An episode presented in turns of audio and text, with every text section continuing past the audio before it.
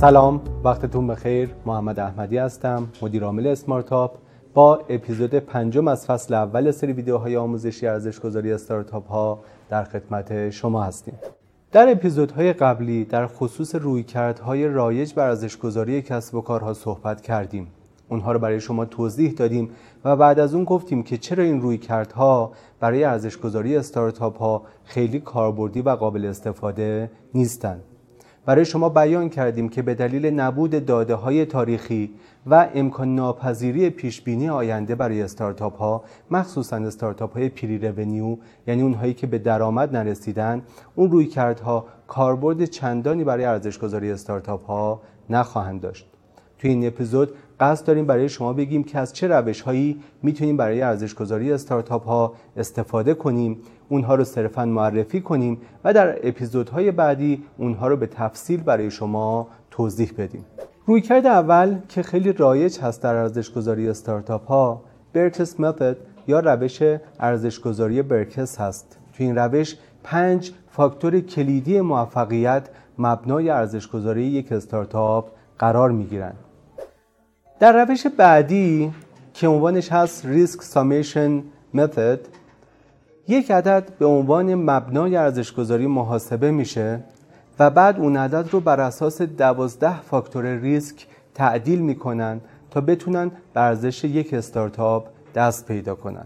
Scorecard Valuation Method روش بعدی ارزشگذاری استارتاپ ها هست که بر اساس میانگین موزون ارزشگذاری شرکت های مشابه ما قصد داریم و تلاش می‌کنیم که ارزش یک استارتاپ رو مشخص کنیم.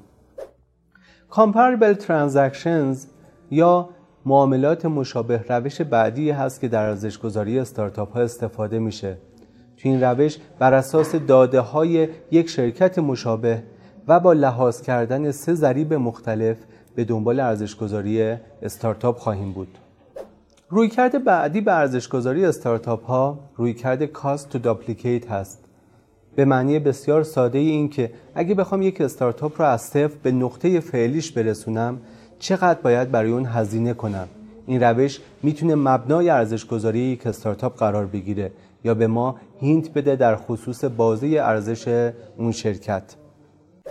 رویکرد First Chicago یا روش ارزشگذاری First Chicago روش دیگه ایه که توی ارزشگذاری استارتاپ ها استفاده میشه. توی این روش ما سه سناریوی مختلف رو برای استارتاپ لحاظ خواهیم کرد و میانگین موزون اون رو به عنوان ارزش استارتاپ در نظر می‌گیریم. روش Venture Capital به جای اینکه بر استارتاپ ها تمرکز ویژه بکنه بیشتر سمت venture و سرمایه گذار رو نگاه می‌کنه. به این نگاه می‌کنه که بازده مورد نظر یا ریترنان اینوستمنت مورد نظر یک ونچر چه میزان هست و بر اساس اون تلاش می‌کنه ارزشی رو برای استارتاپ مشخص کنه.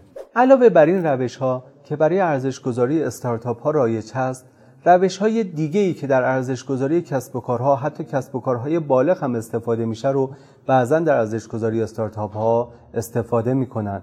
Book Value، Liquidation Value و Discounted Cash Flow روش هایی هستند که قبلا در خصوص اونها برای شما توضیح دادیم و گاها در خصوص ارزشگذاری استارتاپ ها هم از این رویکردها استفاده میشه. ما توی این اپیزود صرفا به عناوین و لیست روش هایی که برای ارزشگذاری استارتاپ ها استفاده میشه اشاره کردیم. در اپیزودهای بعدی در خصوص هر کدوم از این روش ها برای شما توضیحات کامل و مبسوط ارائه میدیم. مثال هایی رو از اینها حل خواهیم کرد. فایل اکسلش رو در اختیار شما قرار خواهیم داد و در نهایت جمعبندی خواهیم کرد که چه هنگام از چه روشی باید برای ارزش گذاری استفاده کنیم. با ما همراه باشید.